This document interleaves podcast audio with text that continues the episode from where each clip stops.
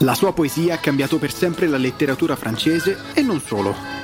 Il 25 giugno del 1857 viene pubblicato I fiori del male di Charles Baudelaire. Wake up! Wake up!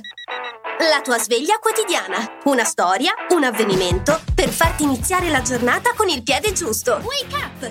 Le Fleur du Mal è stato il libro di poesie preferito di innumerevoli generazioni di adolescenti rapiti dalle tematiche cupe, scabrose e talvolta immorali di questo testo provocatorio. Baudelaire era conosciuto a Parigi soprattutto per il suo stile di vita. Dedito al lusso, pur non potendoselo permettere, entrò nei circoli letterari della capitale, facendosi conoscere da intellettuali e letterati del calibro di Dumas padre e Balzac. Diviso tra uno stile di vita decadente e i suoi problemi esistenziali che lo porteranno almeno due volte in vano a cercare di farla finita, Schall compone pian piano la sua opera poetica, mentre si alterna tra saggi di critica e le prime pubblicazioni liriche. Si appassiona alla musica di Wagner e ai romanzi gotici di Edgar Allan Poe, traendo ispirazione da quella cupezza e angoscia che sintetizzerà più tardi con il termine spleen. La persona giusta per trascorrere una serata frizzante, insomma.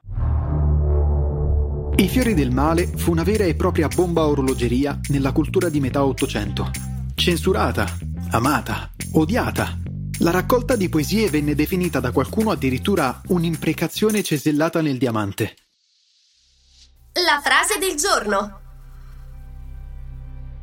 Non disprezzate la sensibilità di nessuno. La sensibilità è il genio di ciascuno di noi.